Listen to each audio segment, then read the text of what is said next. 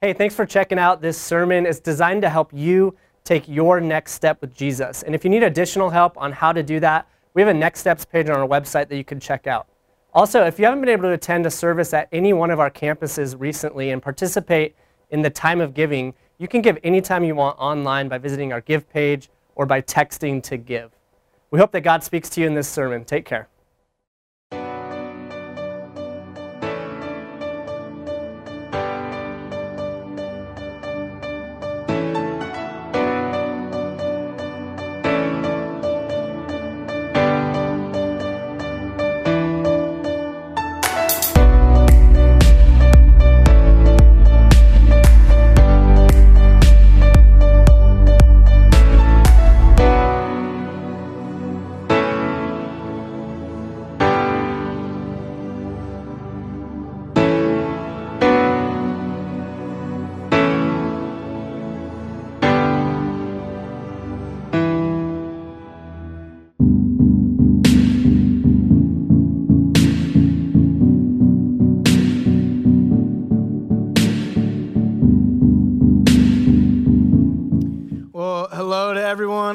Campuses, for those joining us online, and for our brothers and sisters in the incarcerated church following along with us through CF Inside.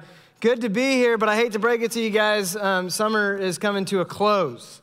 And uh, if you didn't know, then you should probably pay more attention. But, uh, but this is a crazy time of year. For a lot of us, vacations have ended and school's starting for our kids, uh, work's ramping back up. It's, it's the time to find new rhythms and, and, and um, it's such a great time to start a new series at church as, as things ramp back up. And that's what we're doing. We're starting a series called The Greatest this week. Um, so, as we do, though, like I, I, think a lot of you are probably in this in this mode where you're starting a new a new rhythm. For me and my family, it's true. We've got our, our son starting kindergarten tomorrow, uh, which is crazy and stressful. Be praying for him. We found out that there's a kid in his class with the last name Madsen, and. Uh, we've heard some things about that family. So be praying for our son. But, but we are nervous. Uh, it's stressful, it's new. And, uh, and so I decided, you know, I'll call, I'll call my folks and see kind of how they experienced and dealt with this season as they were parenting me and my sister Brittany. And so I, I called them up and, and I said, What'd you guys do? And my mom said, It got so stressful with you guys that at one point we had to write a family constitution um, toward the end of the 90s just to make sure we treated each other kind of okay for a while. And I said, Do you have a copy of that? And she said yes, and then she sent it to me. So I want to share this with you. This is the Ken, Pam, Steve, and Brittany Ingold Family Constitution created January 1998. Uh, apparently, that was the season that, uh, that they needed to really hone in here. Um, here's, how, here's how my folks started this we hereby establish the following articles as our family constitution and hereby resolve to individually and corporately uphold them. Who writes like that to kids? Uh, Number one, we will be nice to one another. We will practice random acts of kindness. Philippians 2, 1 through 3. Uh, number two, we will make every effort to not argue with one another, blah, blah, blah, blah. Uh, number three, we will respect one another's property and privacy. I don't think my parents respected my property or privacy, so there's that. Number four, we will respect and honor one another. Number five, we will honor God together as a family. We'll go to church together. We, we, will always seek, and this is how you know it was written in the 90s, we will always seek to ask, what would Jesus do in every situation we face? Anytime there's a WWJD reference, that screams the 90s. Uh, we will communicate. Number six, we will communicate God's love for us and our love for one another. We will recognize that we never get too old or too cool to hear, I think this was written to me, to, to hear and say the words, I love you, and to give or receive a hug or a kiss. Yeah, that had to be written to me because if my parents tried to kiss me in public, things were going to go south in a hurry. Um, Number seven, last one, we will each fulfill our responsibilities within the family. We recognize that each of us has a special role and then some other stuff. It, it was an interesting constitution. We all had to sign it. And, uh, and I guess it held our family together. But, but I do want to say if you are a parent and you're looking at me up here on this stage going, he turned out halfway decent, uh, maybe we should start a family constitution for, for our kids. And let me just stop you right there. Uh, because the only reason I turned out kind of okay is because my parents are very gracious and forgiving individuals. Uh, I did not turn out the way I did because of rules like this, but mo- mostly in spite of rules like this. I hated rules. Like anything that, that told me what to do or, or how to do it or, or anything like that, that was not for me at all. Like my calling in life was to destroy stuff like this. Um, my, my, my whole goal was to, to abolish the law in the Ingold house. Like, that's why I was there. My parents think it's because I listened to, uh, to punk rock music when I was in middle school. Bands that, that sang about like anti establishment and anti authority, bands like Pennywise and Social Distortion and Rise Against. Uh, these, these bands that said, make your own rules. So I did. And, and I even listened to ACDC. They told me to break all the rules. Uh, I listened to Bob Marley. He told me to get up and stand up, stand up for my rights. My rights, as the Beastie Boys declared, to party. Right?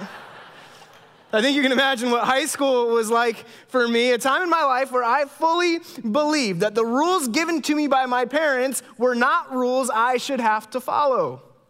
Rules are demanding, they require a lot of us, so I did not like rules. And I think this describes most of us. At some point in our lives, we rebelled against rules, against the requirements given to us by authority or, or, teachers or parents or bosses. Some of us are still this way today. We don't like rules.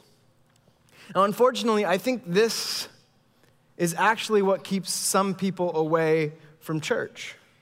Church means religion, and religion is synonymous with rules. And I get it. Most, most religions have rules and laws and regulations, some more than others. Like Islam follows the Quran, which is literally a book of law. Um, present, day, present day Jews follow the Halakha, which, which it's derived from like written and oral tradition as well as the Mishnah and, and some other sources, and it's, it's just rules and laws for how to govern your life. And then there's Christianity. There's, there's Orthodox, there's Catholics, there's rules about, about how to take communion and who can take communion and, and when to get up and when to speak and when to move and when to lean to the left, when to lean to the right, when to get up, stand up, sit down, fight, fight, fight. Go Irish. Um, college football starts in two weeks and I cannot wait for college football to get going. Um, and then there's Protestants. There's Protestants. We have tons of rules as Protestants depending on which denomination you're a part of. According to the Gordon Conwell Theological Seminary, there existed roughly 43,000 different Christian denominations in 2012.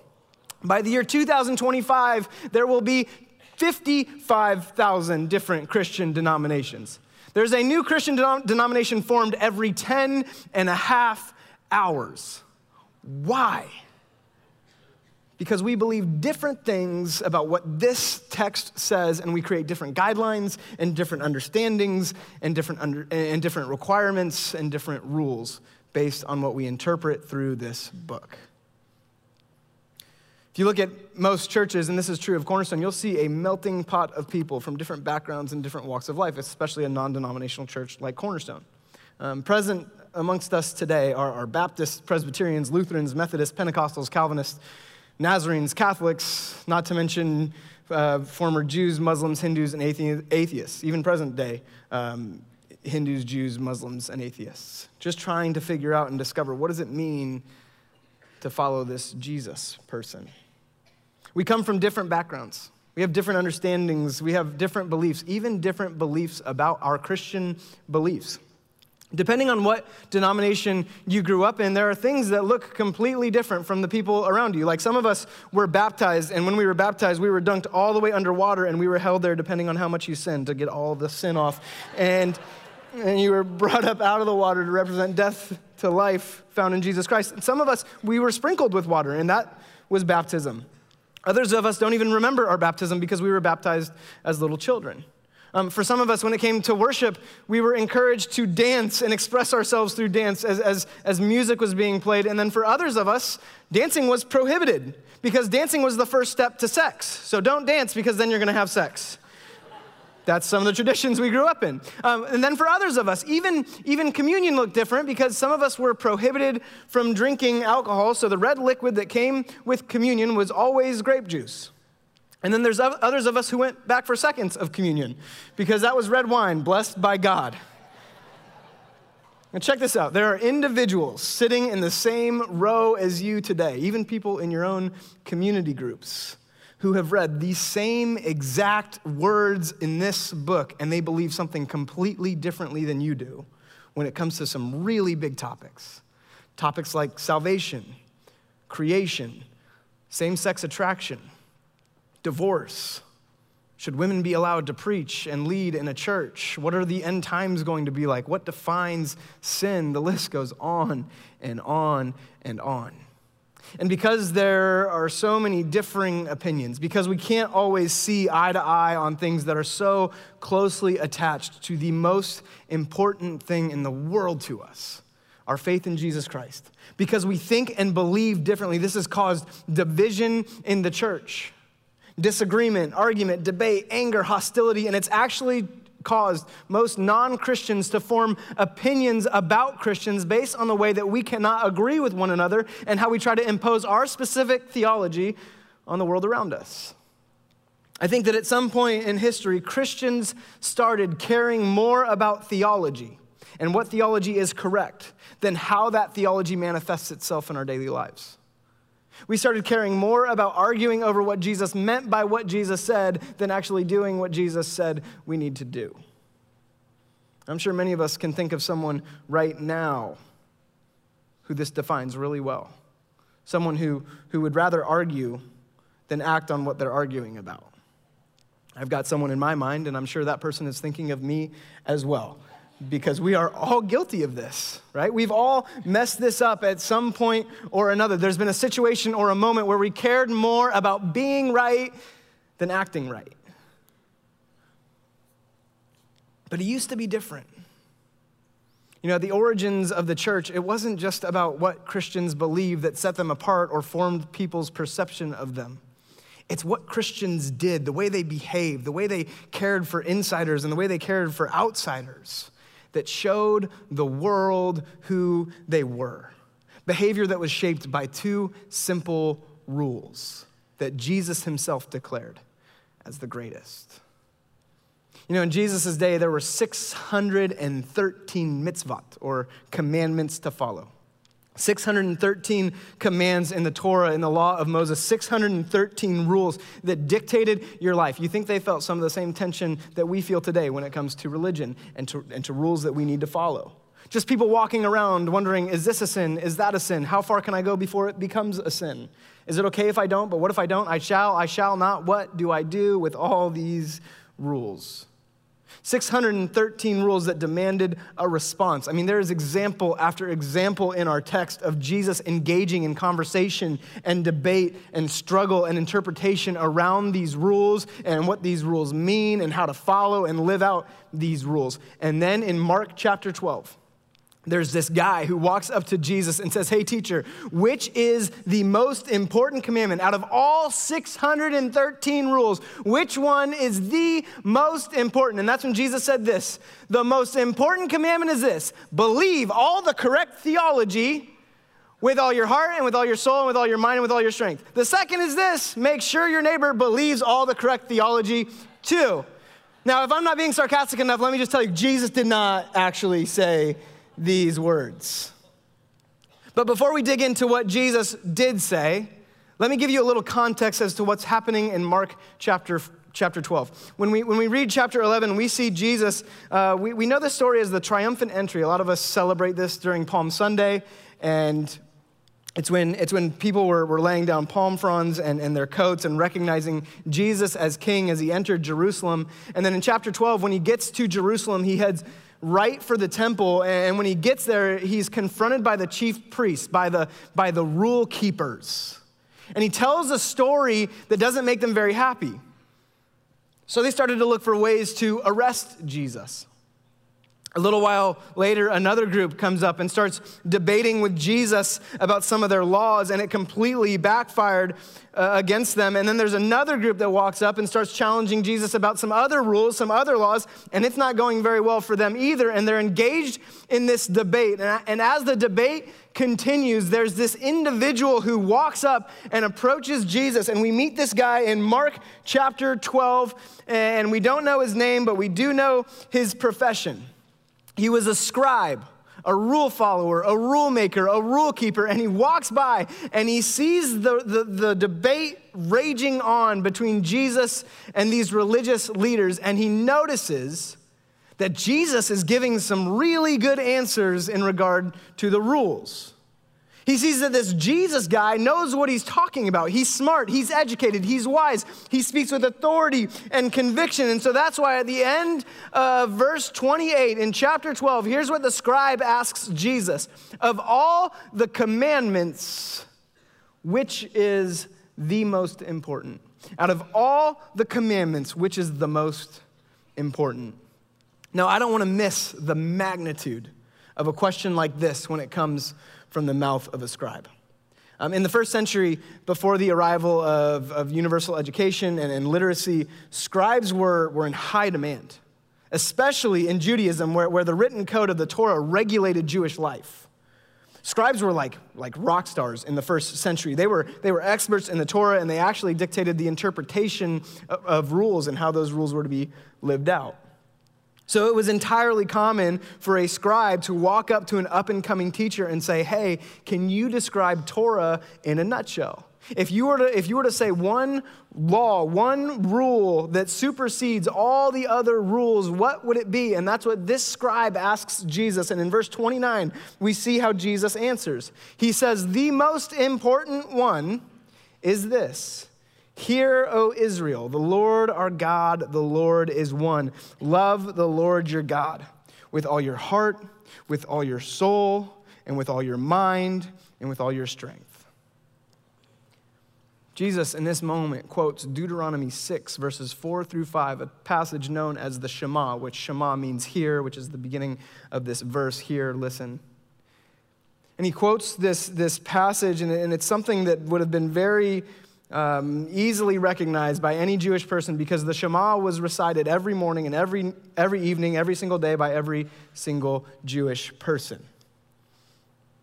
The Lord your God, the Lord is one. God is God of Israel, God is God of every individual. Love him with everything. Jesus says, This is the most important. Love God with the totality of your being, with all of yourself, with every part of who you are. Give it all you've got, which is a phrase I absolutely love. Give it all you've got.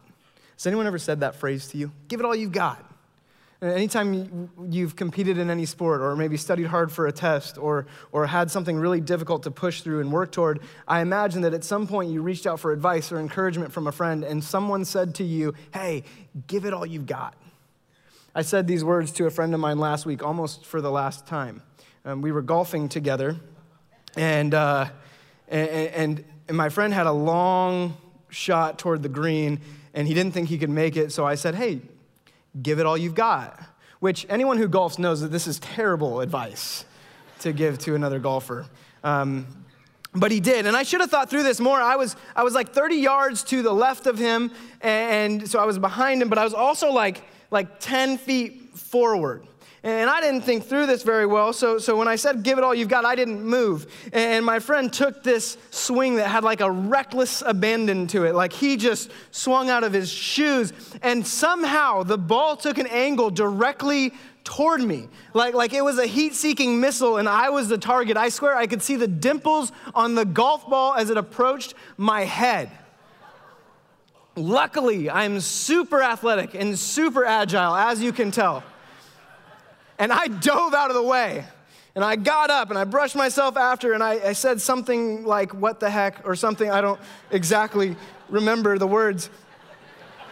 And, and I said, What, what the heck? And, and my friend looked at me and he said, You said, Give it all you've got. And I, he was right. Those were the exact words that I said to him. And after I've thought about this afterward, one of the things that I've thought most about is that's actually the beauty. The result that happened is actually the beauty of that phrase of giving it all you've got. Because when you give it all you've got, it's wild, it's fearless, it's fiery, it's free, it's untamed, which is exactly what I think about when I think about loving God with everything. Spanish priest Ignatius of Loyola referred to this as indifference. And, not like disinterest or, or apathy, but indifferent to anything but the will of God. To give God everything else, everything that I have, and, and nothing else mattered, matters. Ignatius um, re- referred to this as spiritual freedom. He said, When I am indifferent to anything but the will of God, it gives me freedom from, from worry of health, worry of wealth, worry of the length of my life. I'm taking my whole being and placing it in God's hands and trusting Him with the outcome. This is, this is, this is vertical love. This is loving God with all that we are. God, all of my heart, all of my soul, all of my mind, all of my strength. This is all yours and nothing else matters.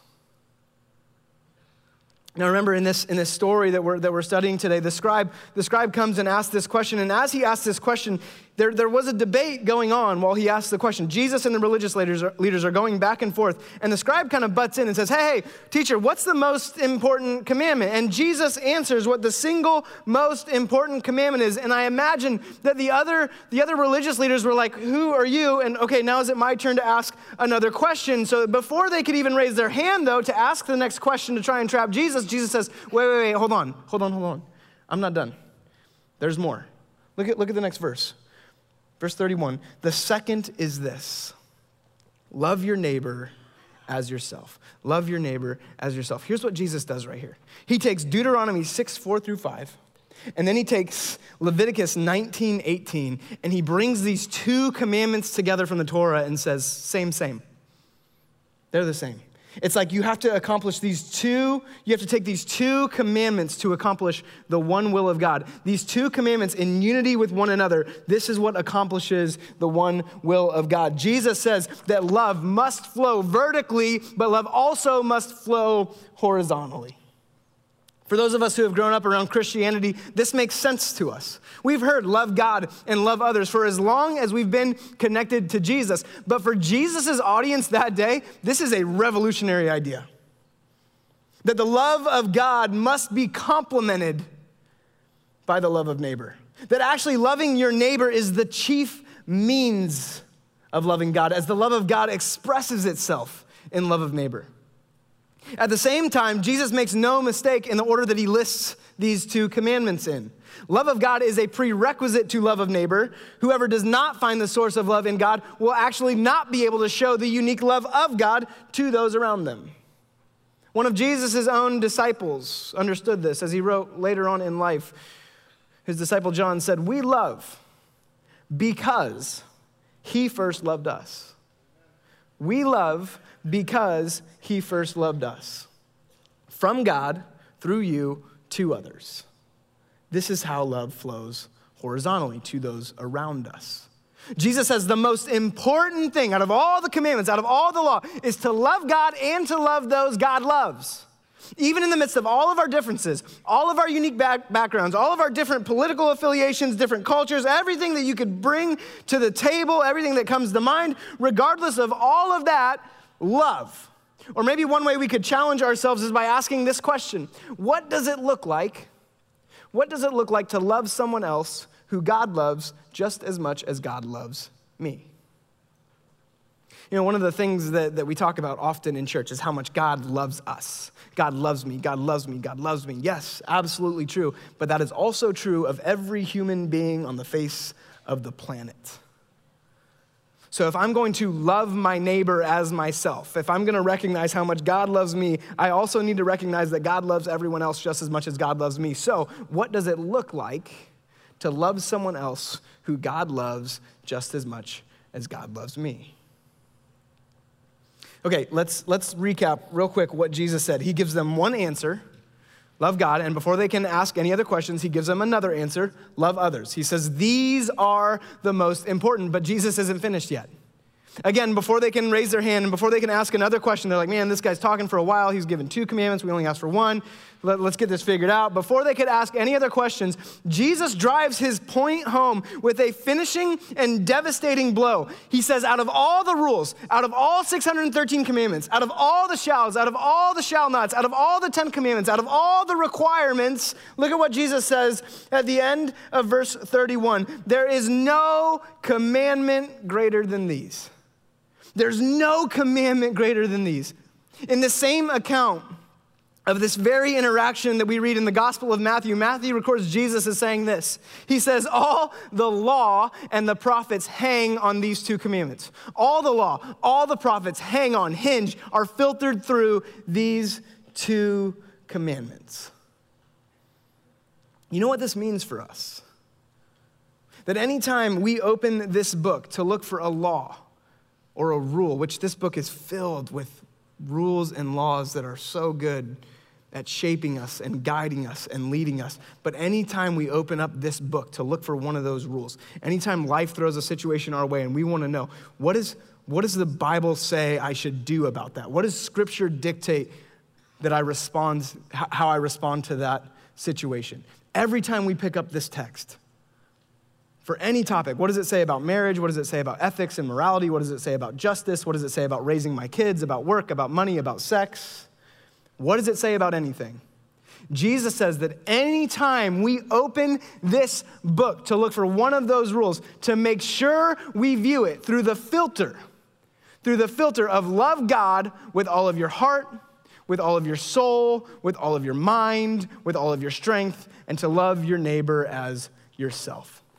Jesus says everything, everything hangs on this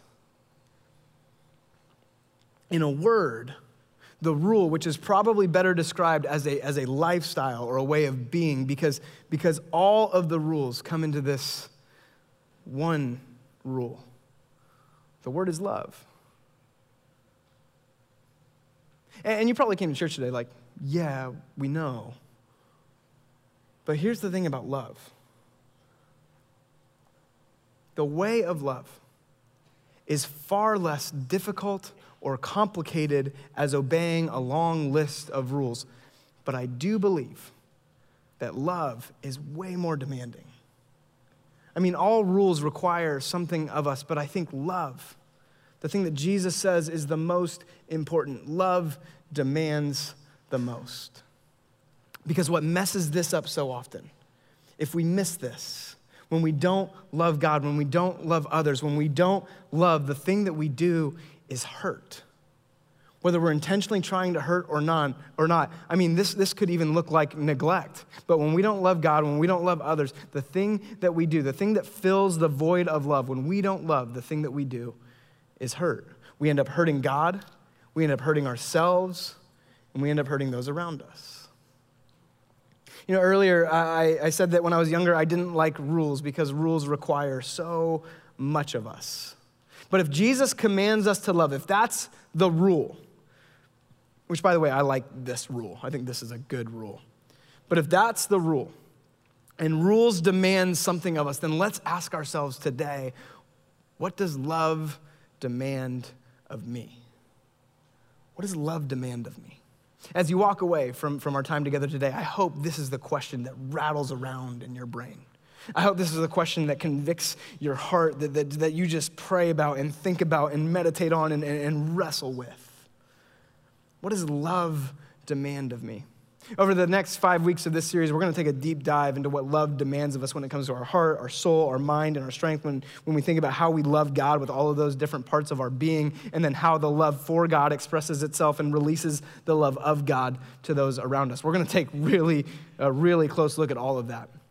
But I think a great filter as we go through this series as a church over the next few weeks and probably even throughout our lives is that we look at our lives through this question What does love demand of me? In light of, of everything we've learned today, and, and just maybe an overview before we really take an in depth look over the next five weeks or so, here, I think because of, because of what Jesus saying, said is the greatest, because Jesus said that these are the greatest, I think there are a few tangible things that we can hold on to to help us answer this question. Um, I've come up with three, three statements of what love demands. Love demands that I will not be mastered by anything. Atlanta pastor Andy Stanley says it like this Whenever you're mastered by something, it will keep you from loving someone. Whenever you're mastered by something, it will keep you from loving someone. Here's the deal no one should ever have to compete with your alcohol. No one should ever have to compete with your pornography. No one should ever have to compete with your drug addiction. No one should ever have to compete with your anger. No one should ever have to compete with your money. No one should have to compete with any of that stuff, especially not God. Refuse to be mastered by anything because if I love God with my everything, then I am mastered by God. And if that's the case, then love demands that I get rid of anything in my life that competes with God. Second statement I will not do anything to hurt myself. Okay, we've talked a lot about loving God and, and, and loving others, but one thing that I think we, we haven't quite addressed yet, I haven't talked about much today, is that when love flows vertically and then flows horizontally, there's got to be a conduit for that love to flow through, and that is us. If we're going to love God with all of our heart and all of our soul and all of our mind and all of our strength, that means we also have to love ourselves. Why? Because we have a heavenly Father who loves us. If we're going to love God with all of us, we need to be sure to love ourselves. And not like arrogant love, um, not like the love, I don't know how many of you guys would watch Terrell Owens when he used to play for the San Francisco 49ers, but that's a dude who, who constantly said, I love me some me. I think that's taking it too far. Like, like, that's probably not the love of self that I'm talking about, but more so a love of self that cares for who we are as God's creation. A love of self that cares for our own heart and soul and mind and strength, that doesn't diminish or damage ourselves, but pays attention to ourself and loves what and who God has created. Or maybe a better way we can put this uh, to any of you parents out there when your kid gets hurt, who else hurts? You do, right? Like, like Jericho can't do anything to hurt himself that does not also hurt me. When that kid hurts, I hurt. You know what love demands of you? It demands that you not make a, a moral decision, a business decision, a professional decision, a relational decision that hurts you. Because when you hurt you, you hurt the one and the ones who love you the most. Love demands that we respond to God's love for us and love ourselves. The third one, final one. I will not do anything to hurt someone else.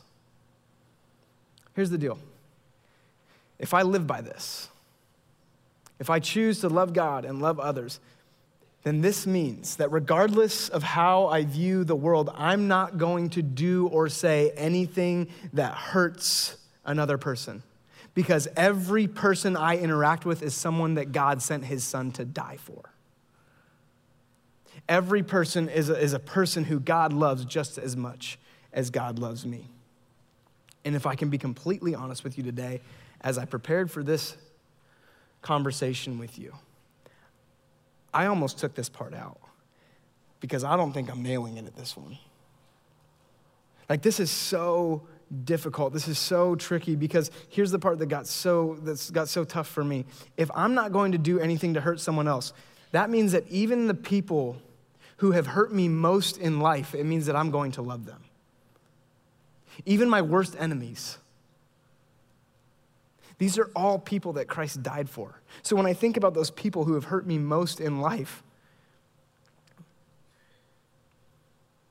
Jesus says your response is to make sure that you don't do anything to hurt someone else because that's someone that I gave my life for. That's so tough. But love demands that I love those people, that I don't hurt those people, that I don't say hurtful things, that I don't do things that, that will cause pain, that I won't betray, tempt, abuse, hurt any other person. This is what love demands of me. Love demands that I will not be mastered by anything, that I will not do anything to hurt myself, and that I will not do anything to hurt someone else. If we are going to love God and love others, if we are going to follow the two greatest commandments that Jesus said, here they are, this is what our lives look like. And this may seem difficult to live by and it may seem impossible, but here's the catch. we actually have a little more insight than the scribe had that day that was talking to Jesus. We have some more information that that scribe did not have, and it actually gives us the opportunity to live this out. Look at verse 32 with me. The scribe says to Jesus, Well said, teacher, which I love that that's what the scribe said to Jesus. Like, hey, good job, Jesus. You answered correctly. I'm sure Jesus was like, Dude, I wrote these rules, so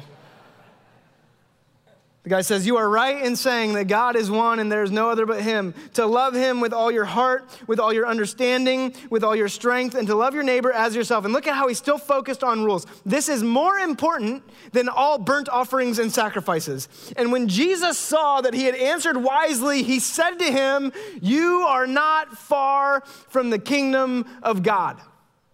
And no one dared ask him any more questions. You are not far from the kingdom of God.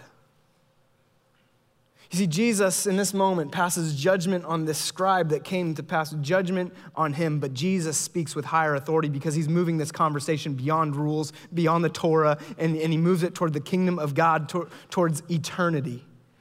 And he says to this man, You're not far from the kingdom of God, a kingdom that one draws near to not by believing correct theology, but by drawing near to Jesus Christ.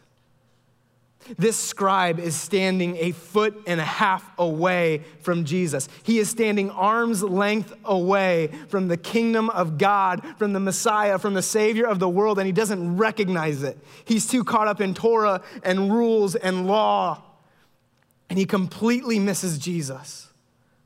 Jesus, the same man who said there is no greater love than the one who lays down his life for his friends. And then Jesus followed that statement up by showing us that love demanded something significant of him.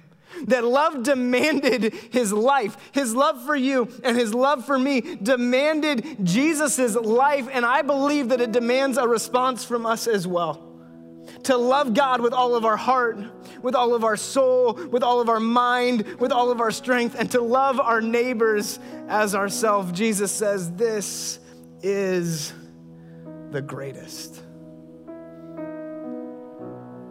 I think this is going to be a phenomenal series for our church.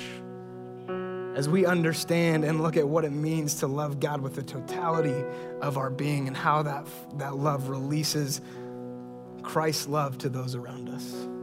Don't miss a week of it. Why don't we stand together now as we sing and worship the God who deserves our everything? And if it's okay, I'd just like to pray over us before we do so. Let's pray. Father God, I am beyond grateful for the opportunity that we have to live out the love that you've called us to, God that your grace and your mercy and your forgiveness covers our wrongs, God, and it allows us to step into this, this love that you've, that you've created and you've given us. God, love that requires reciprocity, love that requires that we, that we love you and attempt to show you our adoration and devotion. God, you're such a good, good Father. I love you. Thank you for giving us access to the kingdom of God, to your kingdom through Jesus Christ and his sacrifice that was paid for us. Let us live out and exemplify and show the world who you are by the way that we love, by the way that we love you, and by the way that we love the, the people around us.